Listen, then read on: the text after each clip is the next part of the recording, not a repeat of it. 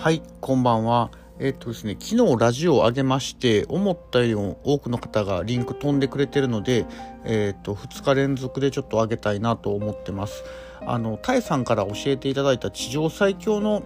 商人で、あの、朗読っていうのをしてみようかなと思ったんですけど、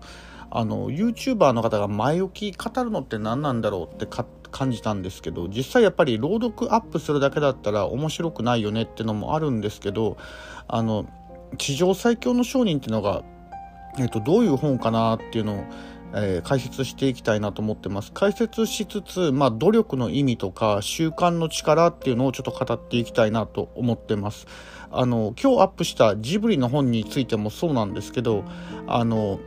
生きていく上で確かなことってやっぱりなかなかないのかなっていうのはあるんですけどいかにそう習慣の力で変えていくかっていうところが大事なのかなと思ってます。で僕自身何かが劇的に変わったわけでもないしあの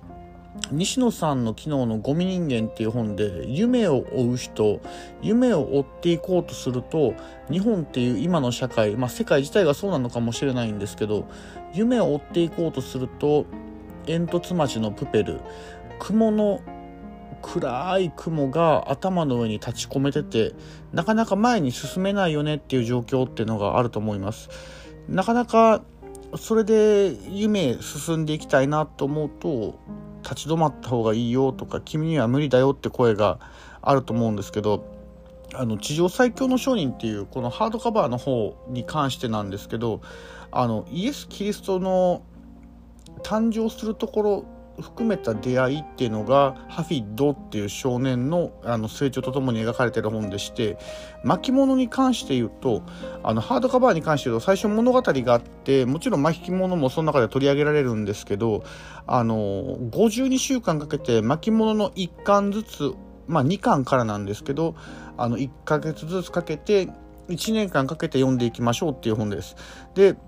第1回っていうのは、まあ、誓いみたいなところで、まず、今日私は新しい人生を始めるっていう決意をしましょうと。で、今日私は新しく生まれ変わるっていうのがキーワードで、あの私は生まれ変わるので、行動を変えていこうと。で、生まれ変わるっていう意味がどういうことかっていうと、新しい習慣をどう作るか。で新しい習慣を作り自らその奴隷になるっていう表現で199ページで言われてるんですけどなかなか人生を変えようとしてもあの衝動の虜になってしまいますよねっていうのがあるんだけどいい習慣を作り出して習慣によって自分を変えていこう。で習慣っていうのってどれぐらいやれば継続というかあの身につきますかっていろんな考え方があるんですけど人によって言うと21日って人もいるんですけどこの地上最強の商人というのは1ヶ月かける12回いわゆる1年間かけて身に染みてやっていきましょうっていう風な考えです。であのー、読んでいって今第5週目なんですけど感じるのはあの第2巻っていうのを1ヶ月間かけて読み直すんですけど第2巻をずっと毎日読み返してるとやっぱりその前後っていうのもやっぱり1回読んでるんだけど気になって読み返しますよねとそうするとあのハードカバーの205ページにあるんですけどいわゆる潜在意識の力っていうのが働き出すのかなと思ってて、まあ、私は生まれ変わるっていう決意っていうのを第1巻でします。で第2巻始める前にあの1年後の自分っていうのがどうなりたいかっていうのを考えてみてくださいねっていうお話があってで1年後の自分の誓いっていうのを立てるんですね。どういう職業をしてて、どれぐらいのお金が欲しいですとか。で、その中で、あの、腕立て伏せの例っていうのと、あとね、あの、木こりさんの例っていうのが出て、腕立て伏せっていうのも、例えば今日10回やって明日も10回やるというのを続けたとして2週間後に何回できるようになってるかと思いますかと。30回40回50回、まあ、ほとんど変わんないかもしれませんねと。でも毎日ずっと続けていくことで今現在不可能に思えることもある期間の間に成し遂げることができる。えっとね万有最大の奇跡っていうらしいんですけどあの今の時点で不可能って思ってることも時間をかけて習慣化していけばできるかもしれませんよねと。でこれって人っていうのはあのー、10年間に起こることを過小評価して、この1年間で起こることを過大評価するみたいな話っていうのもあるんですけど、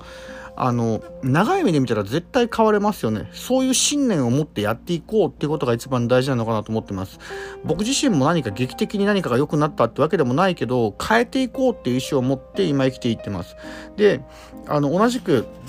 これは第3章なのかな？そうですね。第3章、今まさに読んでる章のところに書いてるんですけど、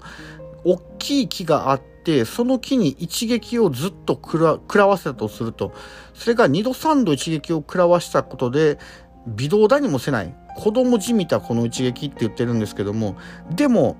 打ち続ける木をあの倒そうと思ってやり続けたらいつの日か倒れますよねと今日の私の努力はまさにこれであるっていうことで言ってるんですね。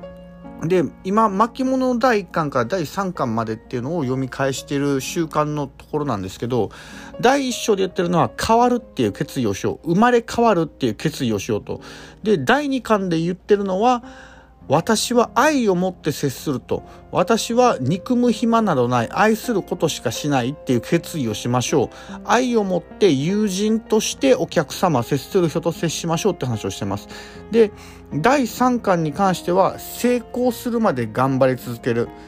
家庭がどうであれ、毎日こう、自分がより良くなるため、偉大な人になれっていう、あの、ところに向かって歩んでいきなさいよって話をしてると。で、一歩だけ踏み出すことっていうのはそう難しいことではないと。これをどう繰り返せるかっていうのが重要なのかなっていう話です。で、習慣化っていう意味で言うと21日なのか1年なのかっていう話はあるんですけど、あの潜在意識に到達するまでやるっていう意味で言うと、いい習慣をどんだけある程度の期間をかけてやっていけるかっていうのが重要なのかなと思ってます。なので振り返ると、地上最強の商人っていうのは、まあ、本っていうよりも手帳みたいなもんですよねって話、昨日もちょっとしたんですけれども、第1の巻物で生まれ変わる決意をしよう。第2の巻物で愛を持って接しよう。第3の巻物で成功するまでやり続けようっていう話です。また、あの、朗読編とか含めて、ちょっと新しい試みはしていきたいなと思ってます。よかったらまた聞いてください。